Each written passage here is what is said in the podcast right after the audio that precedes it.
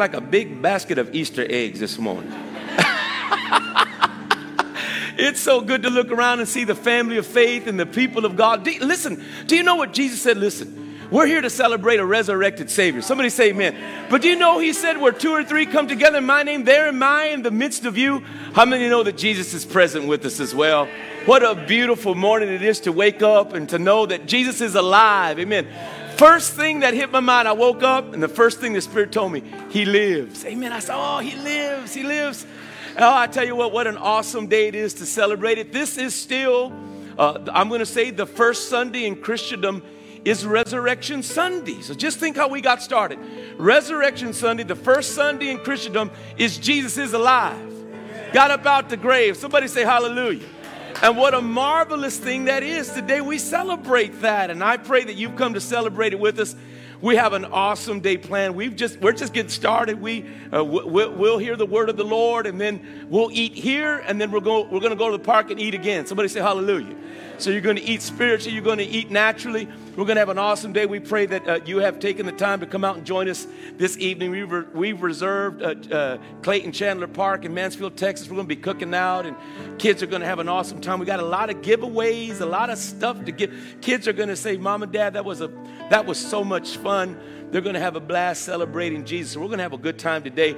I know that you are here because you believe that Jesus is alive. I mean, we let's not play possum in the house of God. We believe that Jesus is alive, right? We're here to celebrate that. And the Spirit of the Lord sent me today with the powerful message in our series, Inspired. And we are in a, in a beautiful series on the Holy Spirit. How many know that our Christian life should be a life of inspiration, right? Christian life is not drudgery, right? Look at your neighbor and say, quit frowning. It ain't that bad right? That we shouldn't be frowning in our Christian life. We should be living a life of rest, life of ability, a life of power. And that's the Christian life we should be living. And if you're not living that, if you're telling me that you really have to get out of bed to go to church, well, you need inspiration then. If you're telling me you need all the strength to get into your Bible, I'm going to say you need the Holy Spirit because the Spirit will inspire that right? And so we know that the work of the kingdom is believing and there's work to do, but the Spirit of God does that. He inspires that. And so we're going to get into a message today entitled The First Sunday.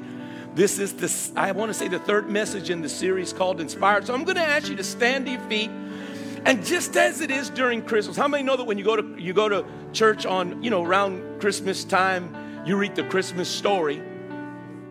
And so today we're going to read the resurrection story. So can I suggest to you before we get into uh, some, some pages. In fact, if you have your Bible, and I pray you do, go to St. John chapter 20. This is the first Sunday, right? This is Resurrection Sunday.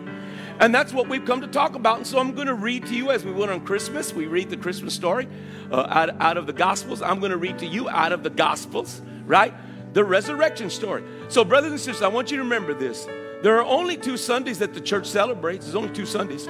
And one Sunday is called Resurrection Sunday. The second Sunday is called Pentecost Sunday. It's only two Sundays that we celebrate Resurrection Sunday, Pentecost Sunday. And so we're going to talk about the first Sunday in Christendom, and it's found there in St. John chapter 20. Now, I'm going to read the whole chapter. Can you believe that? Preacher man going to read the whole chapter. and so I, I want you to bear with me because I just want you to see how marvelous this is, right? And so I, I know you've heard me say that when speaking of the Spirit of God, how many know the Spirit of the Spirit of God precedes everything? And, and, and when you understand the Holy Ghost, you know He's first above all things, right? If you want to see God's ability, the Holy Ghost shows up. Right? If you want the Word to manifest, the Holy Ghost shows up. If you want to see the kingdom move forward, the Holy Ghost shows up. If you want to go forward, the Holy Ghost got to show up, right? And so he's first. We know that from the book of Genesis. He's the first two verses of the Bible in Genesis. He's all of that, right? And so I just want you to see, uh, and I know this is a little odd in, you know, when you, when you talk to Gentiles because our days don't work like that. How many of you know that, you know, we got weird days like Thor's Day? Th- Thursday. Come on, somebody. This is our calendar. Come on, y'all. We're Americans, right? Uh, and then we, and then we got Freya's Day. These are all like pagan gods. How many know these things, right? How many know that Saturn's day? And then it's Moon's Day. Thank you, Richard. How many know there's Sunday is called Moon's Day? But I want you to see in the Bible, Sunday is called the first day. And that's what I love about the Hebrew calendar. They don't, they got day one, day two, day three, day four, day five, Sabbath. Day one, day two, day three, day four, day five, you know, eh, eh, Sabbath, right? So it's Sabbath, and then all the rest of the days of weeks are numbered. So Sunday is the first day of the week. And guess who shows up on the first day? The Holy Ghost. He's always first. Come on, somebody. And I just want you to see that because if you get it, then you'll start understanding how God works, right? The Spirit of the Lord always moves on the first. He's always the first, right? It's a principle in the Holy Ghost. So if you're in, in St. John chapter 20, you're in the right place. And I want to read this to you, and you'll see how this is the first day of Christianity. And I say it's the first day of Christianity, it's the first day somebody is actually saved. Right? So the gospel is ready to be heard. Somebody say amen. It's amazing. I mean, I'm just, I'm just trying to help you understand the day, right? This is the first day uh, uh, of Christianity. It's the first day of the week. So if you're there, this is St. John chapter 20, beginning at verse 1. It says this The first day of the week cometh Mary Magdalene early, when it was yet dark, unto the sepulchre to see the stone taken away from the sepulchre. Then she runneth and cometh to Simon Peter and to the other disciple whom Jesus loved, and saith unto them, They have taken the Lord out of the they have taken away the Lord out of the sepulchre, and we know not where they have laid him. And Peter therefore went forth and the other disciple and came to the sepulchre. So they ran both together, and the other disciple did outrun Peter, that's John and came first to the sepulchre. And he, stooping down and looking in, saw the linen clothes lying, yet went he not in. Then cometh Simon Peter following him, and went into the sepulchre, and seeth the linen clothes lie, and the napkin that was about his head, not lying with the linen clothes, but wrapped together in a place by itself. Somebody say it was folded nicely.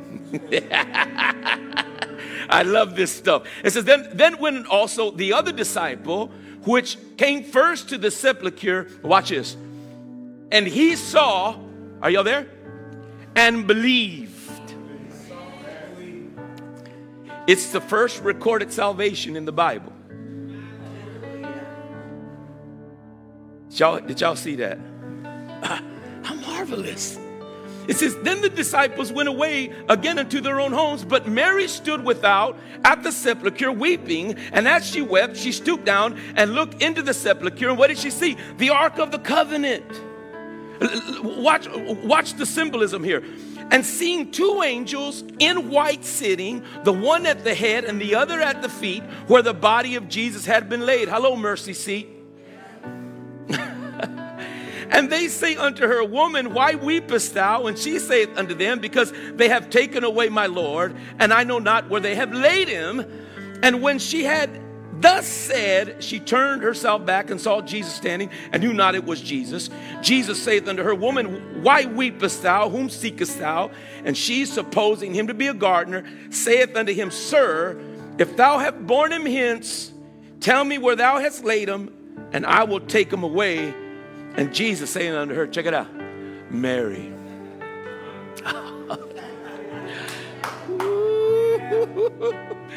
she turned herself and saith unto him, Rabboni, which is to say, Master.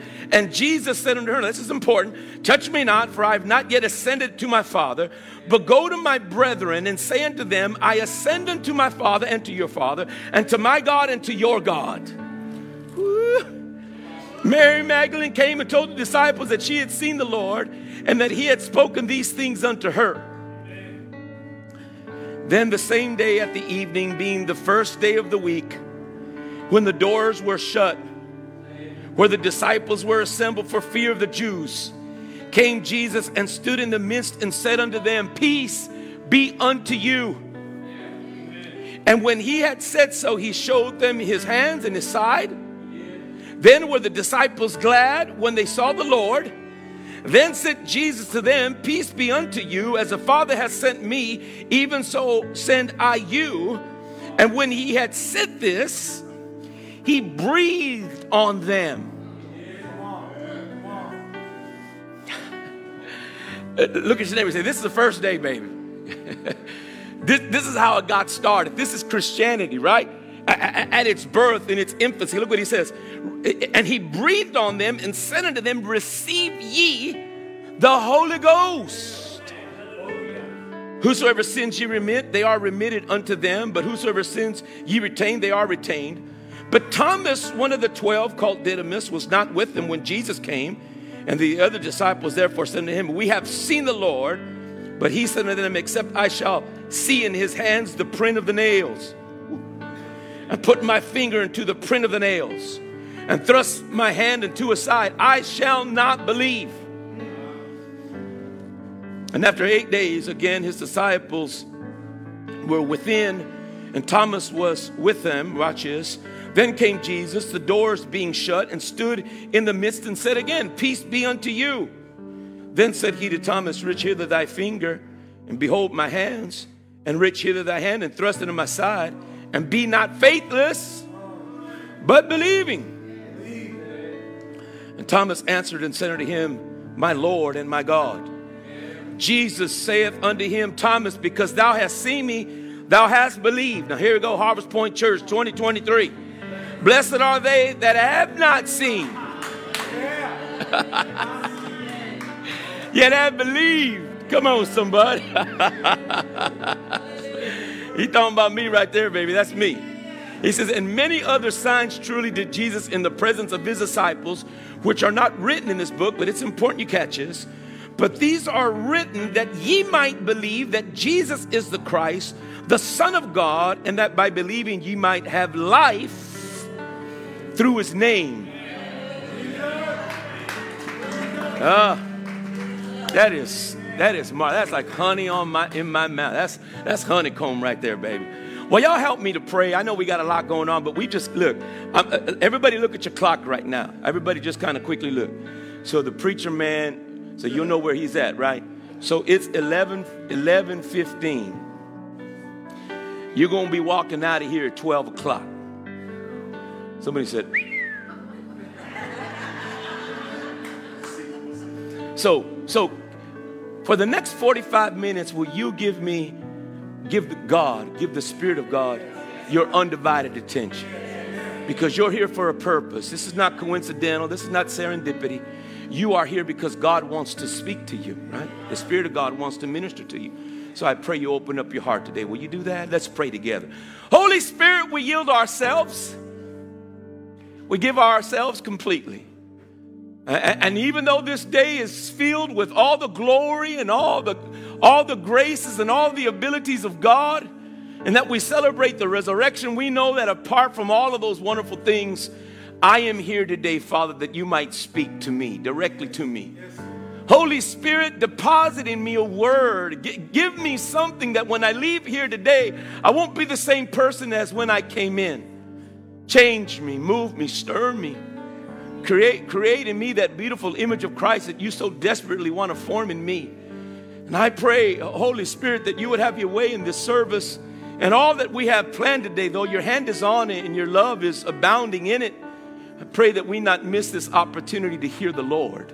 So, Holy Spirit, tune our ears, help our hearts be pliable, uh, let, let our attention be unwavering as we enter into the word of the Lord. Holy Spirit, I know you're going to help us as we attend to these things.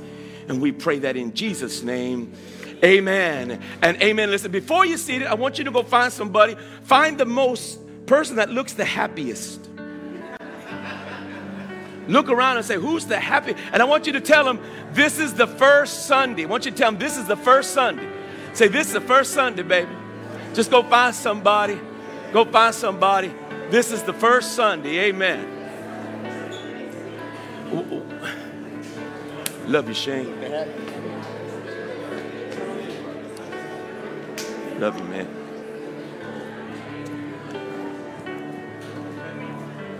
This is the first Sunday.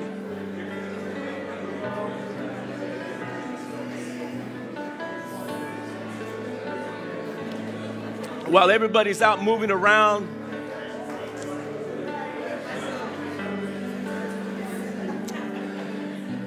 It's so good to see so many guests and friends and faces in the house of the Lord. It's good to see Sister Connie Sanchez back there. Sister Connie, we love you. It's good to see you. Amen. It's such a blessing to see you and Nick. Oh, man. What, what a blessing that is. And all the guests in the house of the Lord. So good to see everybody. Thank you for attending the house of the Lord, the things of God. What a beautiful day it is. We're going to have an awesome time today. I'm glad you're here. We're to we're to enjoy our fellowship one with another. It's good to see you. Brother, Sister Taylor, bless it to you. Love you. Amen. How awesome it is to be in the house of the Lord. Amen. Give everybody a moment to come in. Look at that person sitting next to you. Say, This is the first Sunday, baby. This is it. There's only two Sundays we celebrate Resurrection Sunday and Pentecost Sunday. There's only three feasts Feast of Passover, the Feast of Pentecost. Come on, somebody. And the Feast of Booths. Come on. Sukkot. Amen. Glory. Hallelujah. where to start. This is like cutting a piece of pie. You don't know which, which slice you want. I'll, I'll start here. St. John chapter 10, a marvelous passage of scripture where Jesus gives evidence to his shepherdship. How many know we got a shepherd? Marvelous shepherd, beautiful shepherd. Uh, Jesus gives context to his shepherding by giving a verse, and I want to share this verse with you because I want you to see how complex his shepherding truly is. Jesus says this Therefore doth the Father love me, because I lay down my life, that I may take it again. No man taketh it from me, I lay it down of myself. That's right, that's right. Jesus says, I have, catch this, the power. Somebody say the power Give your neighbor a high five and say, We're talking about the power. Uh, I have the power to lay it down, and I have the power, watch this, to pick it right back up again. This commandment have I of my Father. Now, you think about that for a minute.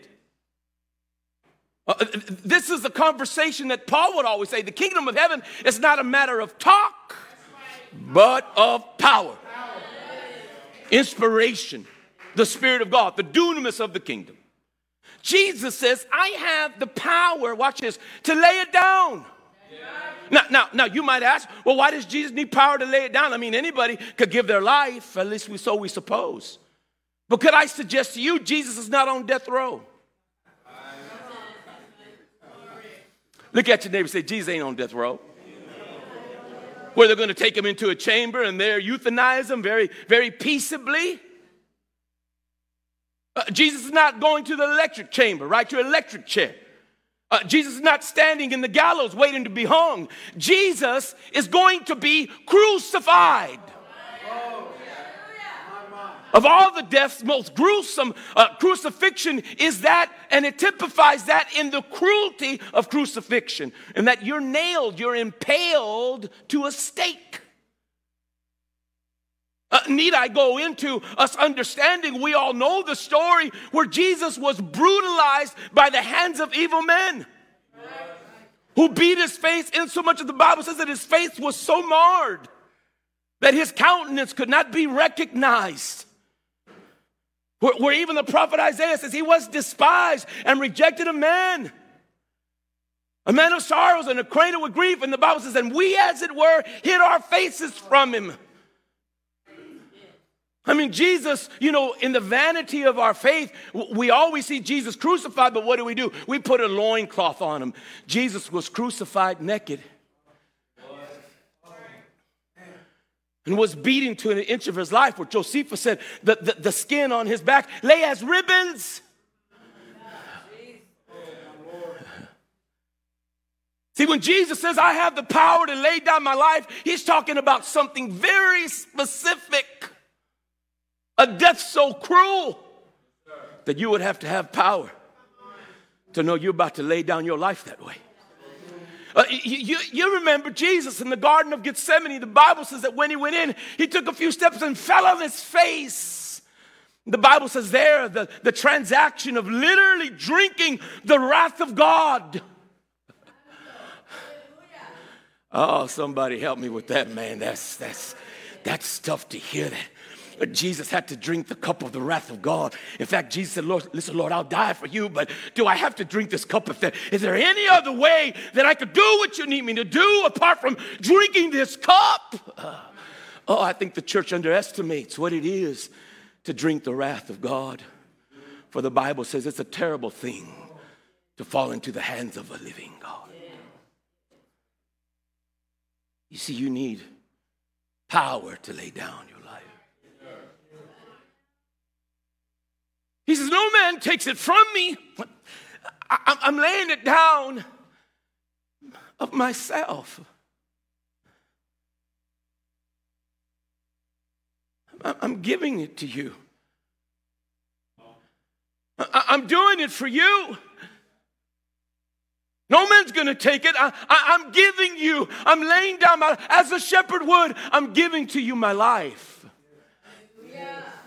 Uh, we know it's true because the Bible says that, that, that when those people that actually nailed him there, uh, uh when the Sanhedrin, those, those, religious elite who actually put him on the cross, uh, who, who, who, stirred up the crowd to cry out Barabbas, uh, them, right, they came by to ridicule him and mock him and say, well, if he really is who he says he is, well, just come down and prove it.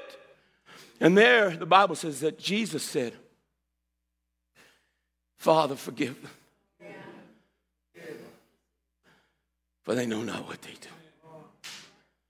Uh, that's why the apostle Paul, uh, Peter, excuse me, writes in the second, his first epistle, the second chapter, my memory serves me right, he writes there that there was no guile found in his mouth.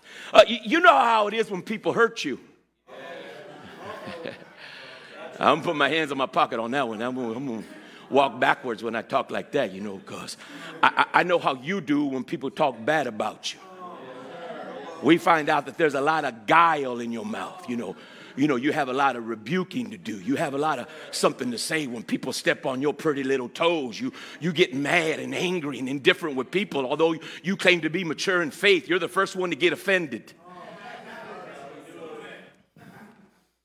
Look at your neighbor and say, he talking about you. just, just nudge out. You don't got to just look at him. Just, just, he's talking about you, man. He's talking about you. Preacher talking about you.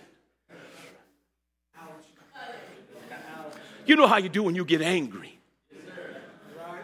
Uh, you, you know how you do when you get hurt. And even more importantly, when you're getting hurt, when you don't deserve to be hurt. I mean, Jesus was made to be sin who knew no sin, that we might be made the righteousness of God through him. Huh. I mean, I mean, it's marvelous to see Jesus on the cross, literally forgiving the people who nailed him there. See, I lay it down on myself. No one brought me here. I come of myself. That's why the Father loves me because I'm going to lay down my life for you.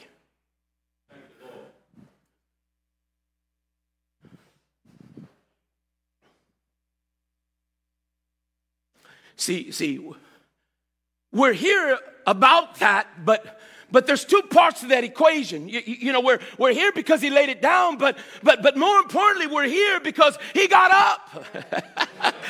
you, you, you, know, I, I, say this uh, Jesus on the cross, I want you to hear this, watch. I want you to see the nature of God. Uh, so, Jesus on the cross says, watch this. The last words that Jesus said, the Bible says, Jesus said this. He, he, he, he, he lifted up his head, he said these words, and then he bowed his head, and the Bible says, and he gave up the ghost. This is what Jesus said. Watch, catch this. It is finished.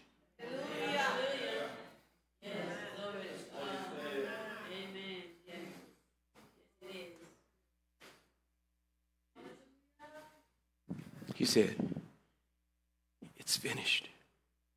Now, now, now, what people don't know about God, and I always say this, and, and people look at me and say, Pastor, you lost your mind, you crazy. Uh, let me tell you something about God. Uh, God will often, in sundry times, introduce himself. I, that's why I love Exodus 34, because God introduces himself. How many know that's awesome when God will say, This is who I am? Uh, in the 46th chapter of the book of Isaiah, the Bible says that God uh, speaks to Isaiah about himself, and he says this Remember the former things of old, for I am Lord. I am Yahweh, saith the Lord, and there is none else. I am Yahweh, watch watch what he says, and there is none like me. Now watch what he says. Watch, watch what God says. God, God is saying, There's nobody like me. He could have said a lot of things about himself that would differentiate himself from all the other little G's. There's only one big G, there's a lot of little G's. This is what he says declaring the end from the beginning. And from ancient times, the things not yet done. So, literally, God is saying, I end something to get started. God always starts at the end. God, God always ends it, and then He puts you in motion. And that's why you have dreams and visions about what God has already done. Somebody say hallelujah. Whenever I get a vision, I know I'm only seeing a vision of the thing that God has already completed. God finished. That's why the Bible says that God is seated on the throne. God doesn't have to get up to help you. He's, he's sitting down. Now, Jesus is at the right hand because he makes intercession for us, but God is done. Look at your name and say, God is done. Look at him and say, It is finished.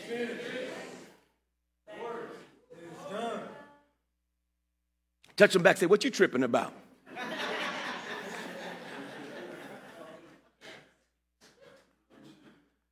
Listen to Jesus. Just to show you that God's about to get started.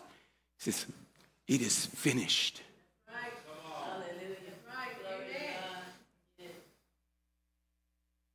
Now, now think, think, think, think, think.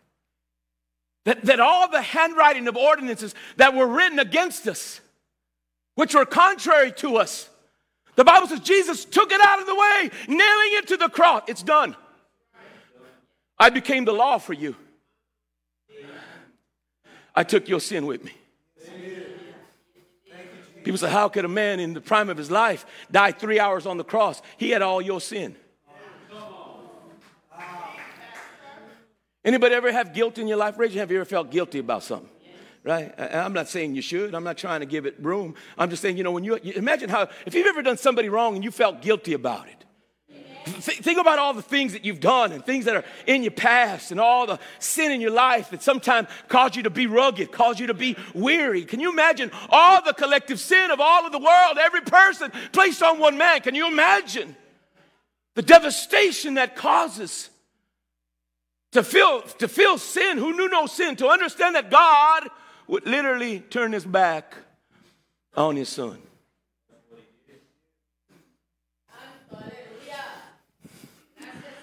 Jesus said, It's finished.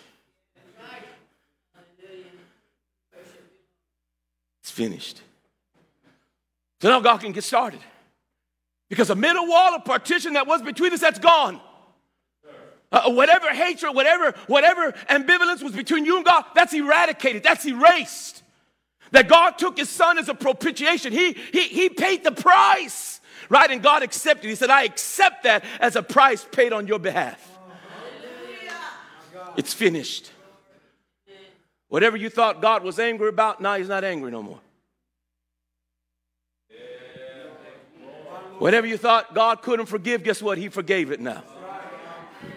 Whatever your problem was, it's erased, right? Whatever you thought you had before God, the Bible says God throws it into a sea of forgetfulness, never to recount it against you. It is done in His name. It, it, is, it is finished. Whatever you think is keeping you from getting to God, that's finished. It's done. It's eradicated. It's finished. Jesus paid the price. Jesus said, It's finished. But that's only half the equation. Now, now let, me, let, me, let me show you how profound this is. So, you know, those disciples we talked about, right? They came running to the sepulchre. Uh, do, do, you know that they're running, uh, uh, uh, uh, not really being converted? They're, they're, they're not Christians. That shock you? At least not in the context that we see in this in the New Testament. They're, they're not believers. And even though they knew the personhood of Christ, how many know that the Bible says that in, in, in the 16th chapter of St. Matthew, the Bible says when Jesus came to the coast of Caesarea Philippi, he asked his disciples, saying, To whom do they say the Son of Man am? You remember this passage? They say, Well, they believe John the Baptist or Elias, one of the prophets, But who do you say that I am? Peter said, I believe that thou art the Christ, the Son of the living God. But he's not a believer.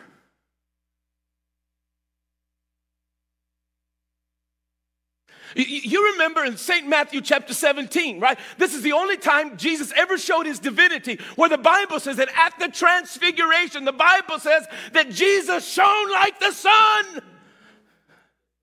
And his garments were as white as light.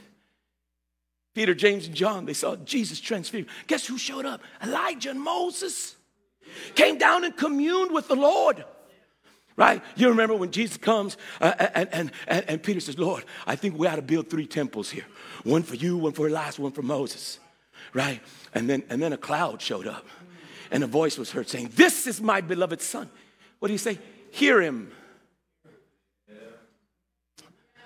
Uh, P- Peter saw Jesus as deity, and yet he wasn't a believer. They, they, saw all the miracles. They saw everything that Jesus did. Everything was that, that, that Jesus purposed to do. He always brought Peter, James, and John, and they were still not believers because it wasn't the gospel. Y'all, y'all look at me like, Pastor, you tripping. What you talking about? Where you going with this? Well, let, let me give it to you. The word is nigh thee It's in your, it's in your mouth and it's in your heart. Paul says that if thou shalt confess with thy mouth the Lord Jesus and believe in thy heart that God hath raised him from the dead, you shall be saved. Listen, just to know Jesus is not enough. You got to know that not only is he God's son, but he rose from the dead. That's what we're here about. That Jesus rose from the dead. You believe that? You believe Jesus rose from the dead? You, you, you believe that Jesus, who was embalmed, who was buried, uh, was dead, and became alive? You, you, you believe that? I, I, I mean, I, am asking it not like rhetorically. I'm really trying to ask you a real, genuine, bona fide Christian question. Do you believe that Jesus Christ is the Son of God? And do you believe that Jesus died and rose again on the third day? If you believe that, if you believe that, I've got good news for you. You have life. You have life. You get your name and say, You have life. Touch the back, say, But that's it.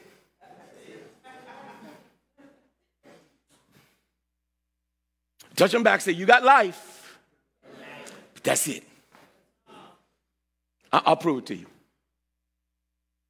I, I want you to see that when Jesus comes back to the disciples. We, we, we, we, see John, the beloved, looks into the sepulchre and, and, notices that Jesus is gone, but he also notices that his, his burial clothes is laying neatly in place, just as though Jesus slipped out of it.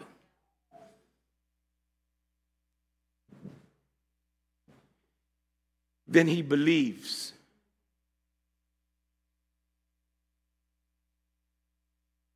Believes that Jesus rose from the dead.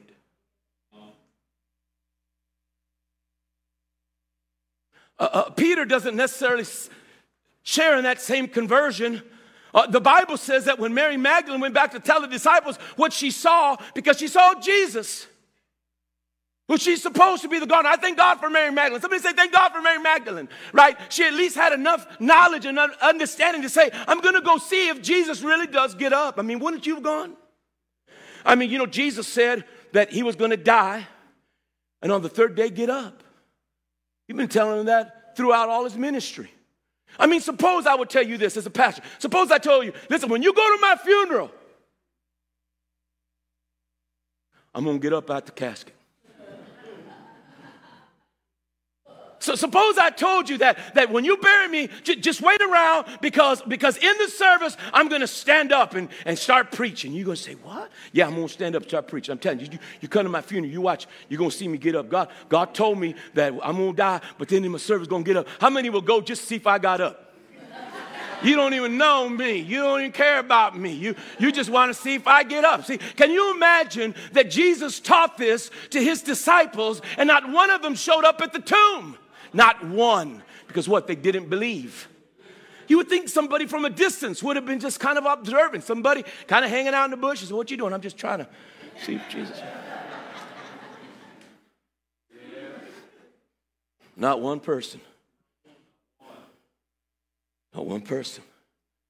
Jesus did miracles, showed himself to be God, produced marvelous miracles, and healings took place, and the hand of God was with them. The disciples being there, to, to, to, as John said, if I suppose that if we wrote down all of the miracles that Jesus did, I suppose that all of the volumes of the book could not contain every single miracle, and not one of the disciples showed up to see if Jesus would get up from the grave. Mary Magdalene's going because she wants to tend for his body. She doesn't want Jesus to stink. I say there's a lot of Mary Magdalenes in the church. They're just coming to see. They're not coming to participate in the resurrection. But it's Jesus who says, Mary, and she realized who it is. She said, Don't touch me. I, have still not been up to my Father. Jesus in the glorified body. He said, Listen, this belongs to the Father. Uh, this glorification is, is something unique, something that you're going to possess too.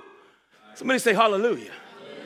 I'm here to tell you this same body that goes down in the grave is coming up just the same body, but glorified. Somebody say hallelujah. I have victory in Jesus long past this day, right? So I want you to see, watch, now catch this. I want you to see that, that, that here the disciples, none of them believed that Jesus rose. And in fact, the Bible says that when Mary Magdalene went back to say they saw Jesus, they said she was as one speaking idle tales. Mary, you lost your mind. You, you've been sniffing too much of that embalming fluid. You, you crazy. Jesus, Jesus is not alive.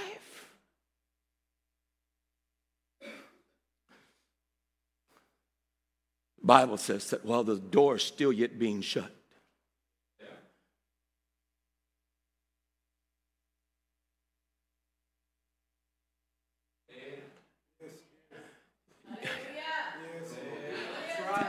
the door's closed, right? It's, it's locked.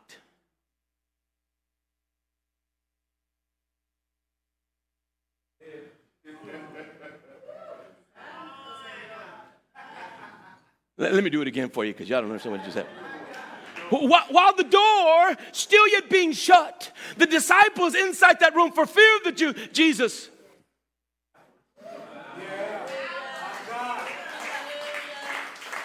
You, you can imagine how terrified they must have been. Uh, uh, uh, what, what did you? Peace. Peace be unto you. Hey. Come, come touch my hands. Here. I know you've been wanting to see this right here.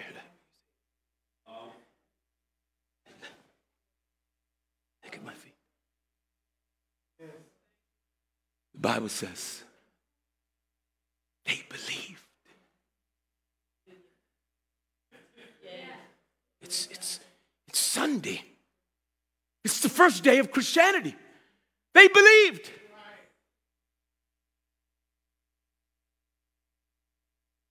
Then Jesus did this. This is why the Spirit of God sent me here today. Because my fear is that in the culture, in the world, uh, the act of resurrection, uh, actually, could I say, the why of resurrection is lost in pageantry. It's lost in your Easter basket and in the Easter eggs. It's lost in our pastel colors. And, and in all the stuff in the programs of the church, and it's happening all over the United States where we're about everything but the why of resurrection. I, I, I want you to possess why was the resurrection necessary? Why did it happen? And what did Jesus say? I, I, I fear that if Apostle Paul would come by and see us picking up eggs, we might get rebuked. Because I don't celebrate Easter, I celebrate the resurrection. Yeah, don't, don't, don't get mad at me. Don't get mad at me. Don't get mad at me. Don't be trying to give me low can't do it. You can't do it. I'm, I'm anointed. I'm gifted of God. I'm a child of the Lord. Look at your neighbor and say, Don't give him a loho now. He's telling you the truth. You, you, you understand that we can come here and say we celebrate the resurrection, but we don't know the why of it. So, can I give you the why? It's real easy. I'm going to give you the why.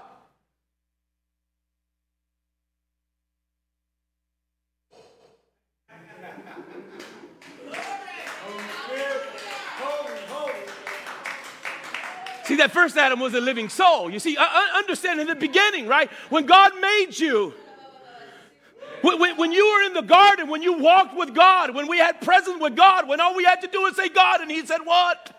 Right, right, when He was present with us, right? The Bible says that in the beginning, it was God scooping up dust, and it's God breathing in His Spirit, the Ruach, the Holy Ghost, into man, and man became what? A living soul.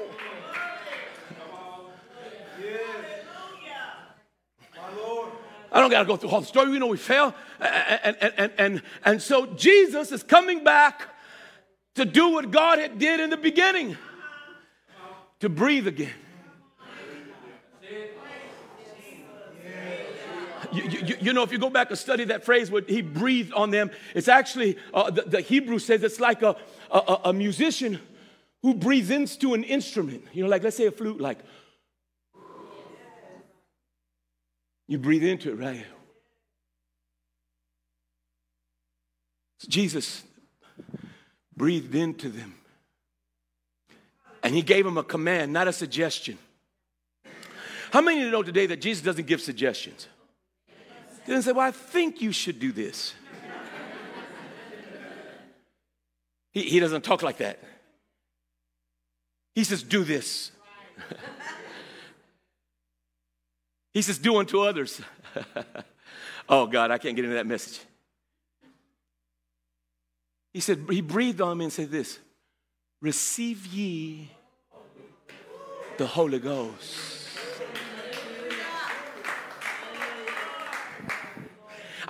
Glad you have life, and I'm glad you've been converted, and I'm glad you believed, and I'm glad you've got all your theology and, and all the purpose of theology. I'm glad you understand God. You've got all your spiritual T's crossed and all your spiritual I's dotted, but do you have the Holy Ghost?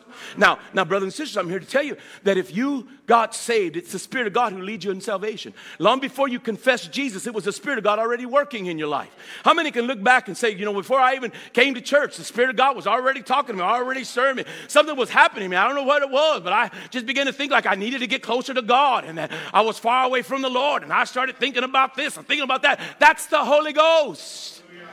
He's always the first in salvation. He's always the one stirring and motivating you into spiritual things. And He's the one that brought you into that life. He inspired your faith. It's what we call life. And I'm glad I have life. I'm glad you have it too. But I'm here to tell you there's more to life than life itself. It's more to life. Now, it amazes me that some people, you, you, I, am going to say something here. Don't, don't get mad at me. But, but you know, when, when, when I go to Whataburger, yeah, I've said this before. I go to Whataburger, I step up to the counter. And inevitably, the person always asks me, Do you want to Whatasize your meal?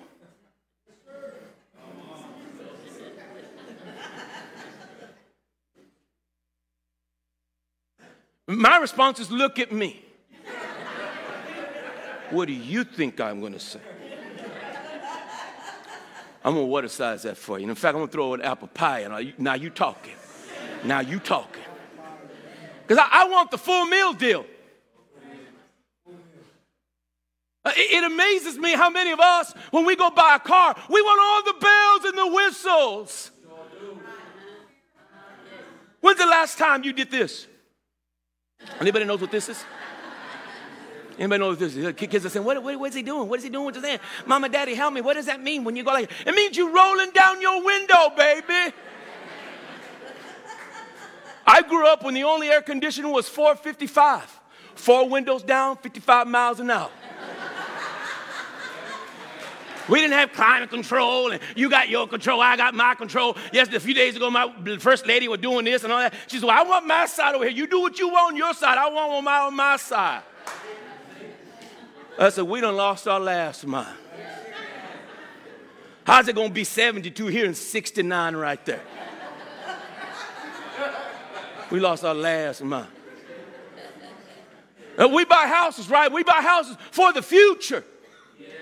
You don't even have grandkids yet, and you're already putting out a playground over there somewhere in, on 20 acres that you buy, right? You, you want this big spread. We, do, yeah. we want the biggest houses, the nicest cars, the best of things. Everywhere we go, we go on vacation. You want to upgrade? Yes, I want to upgrade my vacation. Put me down. What, what's the upgrade? This, this, I, well, I want it. we come to church and we do this. Oh, I don't, I don't want them. I, I, I just want to be saved. I just want, I want, I just want to be saved. That's all. I just want to go to heaven. I mean, not here for anything else. You see, Sean, I just want, I just want to go to heaven. That's, that's all I'm here for. I just want a golden ticket, like a little Charlie from Charlie and the Chocolate Factory. I want to skip. I got a golden ticket. See, I just want to get over to heaven. I don't want anything more than that, man. Preacher, don't stir me up into anything else. I just want to believe, and that should be enough. Look at your neighbor and say, You got the golden ticket. Let me help you. So after John says, Look, all of these miracles, this the mighty hand of God, look what everything God did. The Bible says that after Peter believed, he went fishing.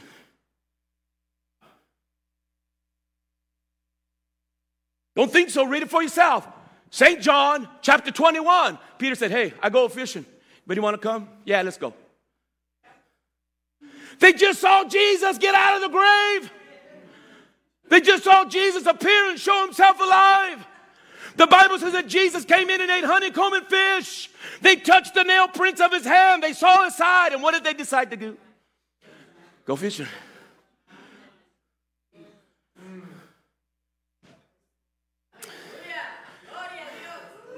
Look at your neighbor and say, That's ridiculous, man. That, that's ridiculous. That they saw all of that and they decided, Let's just go fishing. Come on. You remember when Jesus showed up? Have you any meat? We caught nothing. Throw your nets on the right side.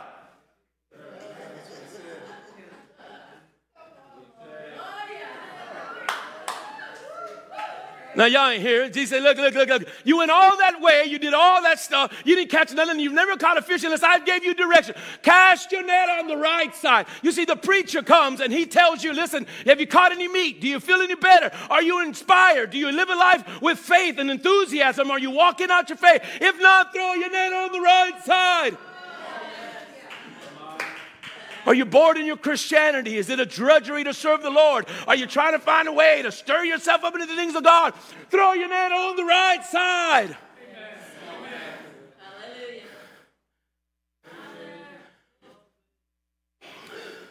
Look at your neighbor say, You need inspiration. You need inspiration. You need to be baptized in the Holy Spirit.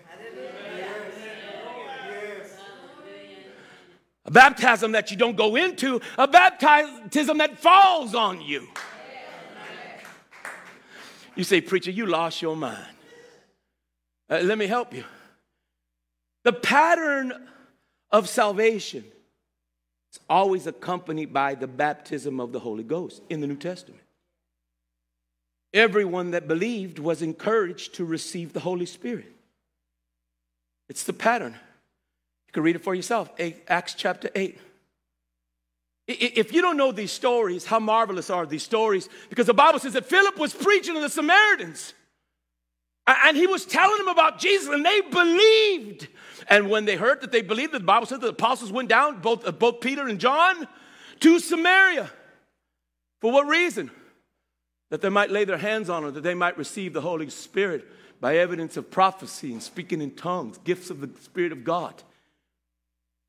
The Bible says they went down, they believed, they laid hands, they received. The Bible says the Holy Spirit fell on them.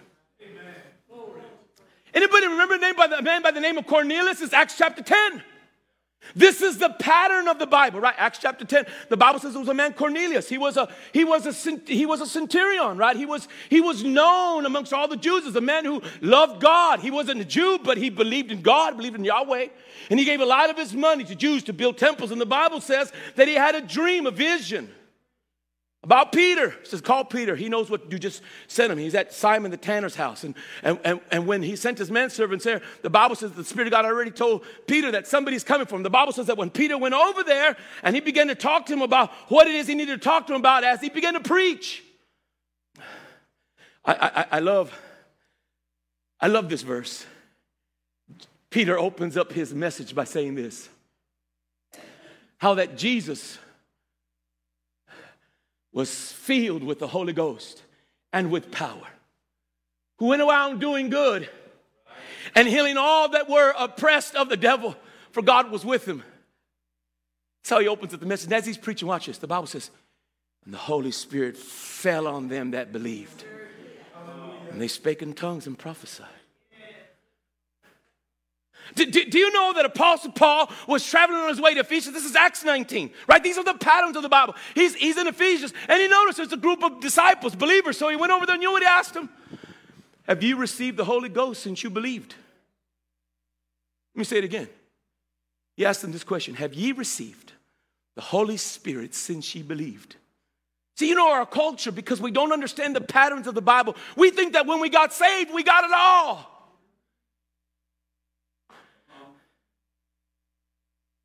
Look at your neighbor. Says, look at your neighbor. Say, that's not the full meal deal. You can Whatasize that if you want to. Now, now, you can leave here and say, "Oh, the preacher, he's talking out his neck, on the side of his neck. He don't know what he's talking about." You can walk out of here and leave out here the same way. But some of you just might be hungry for a little bit more.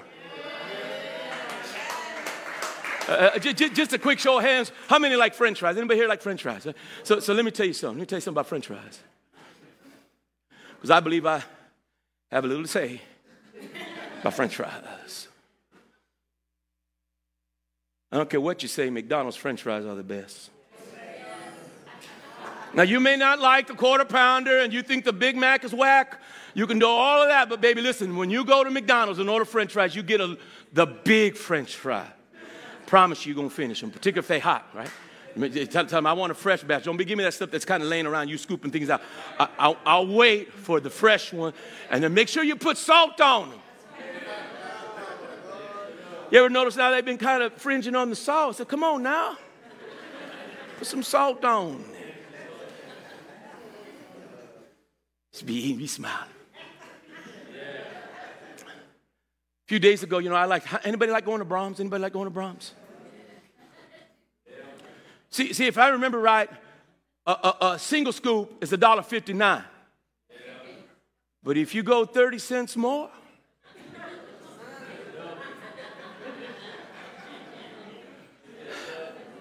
man, I'm talking to somebody right now. I'm talking to all the chubby people today. You know, uh, and we like to go at night. Have you ever been to Braum's at nine o'clock? Right, right. You know what, what, what people addicted to drugs, they, you know, we show up at nine to Braum's. All of us. Everybody's chubby in the line. I said, baby, look, look at everybody in that line right Look at everybody. Everybody's chubby.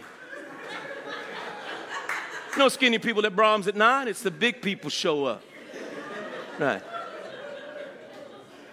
I always go 30 cents more because I want two scoops. I may not eat it all, but I just want it. I, I, sometimes I get down, oh, that's enough, I throw but, but, but I, want, I want as much as I can.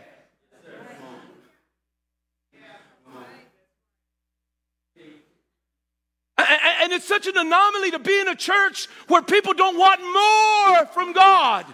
They, they don't want the full meal deal. They don't want to take it all in. They don't want everything that's available. And I've come to you to provoke you to be thirsty. So, so, so Everybody do this with me. Oh, open your Bible, St. John chapter 7. I want to read verse 37. Then, then I got to stop because look at the time. Oh, I got to do it in two minutes. Hurry up. John chapter 7, verse 37. Come on, fast, fast. Go faster, go faster, go fast. Thank you, Dan. You're right on time. I, I got two minutes to show you this. Listen, I want to help somebody today. Now, now, now, let me talk to somebody who may be going through a situation. Uh, and I'm telling you this out of 27 years of public ministry. I've been senior pastor here 27 years. I've been serving the Lord long before that, serving in my church prior to that. I know I've got probably 35 years serving God, right? Let me tell you something about the Lord. You got sometimes got to be desperate.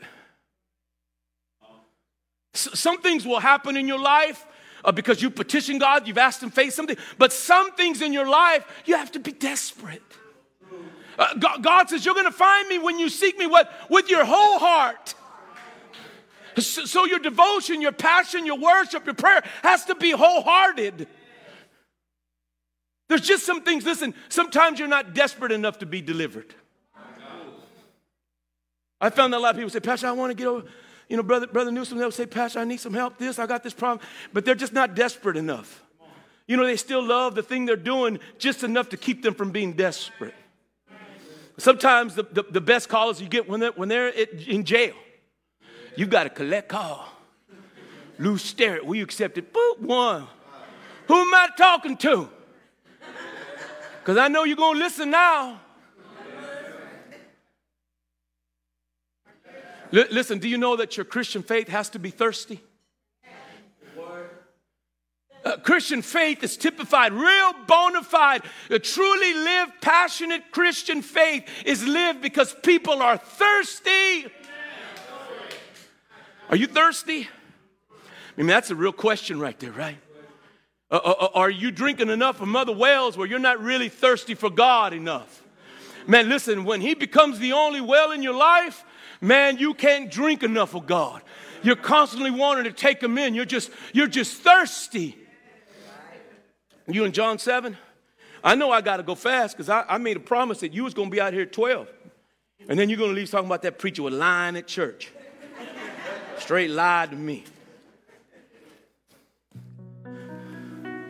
Thank you guys for the music. So, listen, this is what I'm going to have you do. I want you to stand because I want to be true to my word. 12 o'clock, boom. At least I could say you were standing up at 12. Now, be mindful, I've got five closes, right? That's my second close. All right, so check this out. I, I, I want you, I want you, if you're in John 7, put your finger on verse 37. I want to show you something really neat about Jesus. So let me tell you what, let me tell you what John the Baptist said about Jesus. He said this I indeed baptize thee into repentance, but there's one coming mightier than I. He said, His latchet of his shoe I'm unworthy to untie. But when he comes, he's going to baptize you. Listen, in the Holy Ghost, somebody say life, and say, and with fire, somebody say overflow. You get two things you get life and you get overflow. Now, some of you are living in the life, and I thank God that you're living in the life. You're a brother and sister. The Spirit of God, don't know you not that you are the temple of the Holy Ghost. The Spirit of God lives in you, but you ain't got overflow yet. Once you get that overflow, you're going to find that you don't need to be inspired to do the things of God. Now there's a motivation to do it. It's what you're going to love to do. Now, I don't know if that appeals to anybody. Maybe, maybe you don't want to be all about Jesus. I don't want to be one of them fanatics. I don't want to be no holy roller. We used to say back in the day, one of them pew jumpers. But you know what? I want the full meal deal. I'm going to tell you, years ago, I remember, y'all remember, share, share a little story? Years ago, when I was 19 years old, I remember sitting in church just like you were. I was just, just sitting in church. So what I did, I just came to sit in church. Listen to the message. I was at church Sunday night, Sunday morning, Wednesdays, I was there. But I didn't have overflow. I mean, the Spirit of God was in me. I just didn't have the reality of the enthusiasm I felt I should have got. In fact, I was being overcome in sin. A lot of addictions in my life. And, a preacher came and said, Do you want the overflow? Do you want to have the kind of power and inspiration in your faith to truly live out your walk in Christ? Do you want the best of what God has? Do you, do you want to be full of the Spirit of God? And I said, I want that. So he says, Tonight, come back tonight. If you want to be baptized in the Holy Spirit, if you want the Spirit of God to fall on you, come back tonight. I remember I went out at 8 and I was in that parking lot around 3:30 just waiting for the doors to open. Finally, somebody showed up at 5:30. Was right there at the door, just ready to run in to sit down, get in the front of the church. I want to sit in the front pew. And I remember the preacher was preaching, and as soon as he said, If you want, I, I ran had to finish the sentence. I put my hands up to heaven like this. I said, Father, I want the full meal deal. I want the fullness of the kingdom. I want the Holy Spirit to fall on me. Preacher came down, put his hands on my chest. And I remember this like it was yesterday. Right here. This belly of mine, right here. Look right here. Because sometimes we get too spiritual when we read the word, right? Jesus out of your belly. Your belly, your belly, right here. Right here. I felt something stirring in there, just moving around. And all of a sudden, it started to move its way up towards my throat. And all of a sudden, the Spirit of God, I just yielded myself, said, Have your way, Holy Spirit. And I began to speak in a new tongue. And I began to overflow. And I remember the power of the Spirit of God. I was in heaven, man. I was, I was in ecstasy. I was in paradise.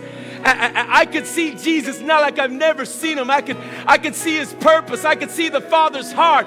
I was walking in the newness of life and I was so full of joy. I was so glad. And the Spirit of God came over me and everything that gripped me broke away. Every chain that had its hand on me or was trying to hold me down was snapped under the glory of the Almighty. And I was free, for the Bible says, For where the Spirit of the Lord is, there is freedom. And I had it. All I had to be was thirsty. And I had to come. He says, There's one coming mightier than I who's going to baptize you in the Holy Spirit and with fire. And I learned that there's a difference between the Holy Ghost and the fire of the Holy Spirit. And I'm telling you this as the truth. Now, today may be the first time you're hearing this, and I pray today I'm stoking the flame. I pray today that as the days go by, the Spirit of God will nudge your heart and say, You heard the truth. There's more for you, and I want to pour that out.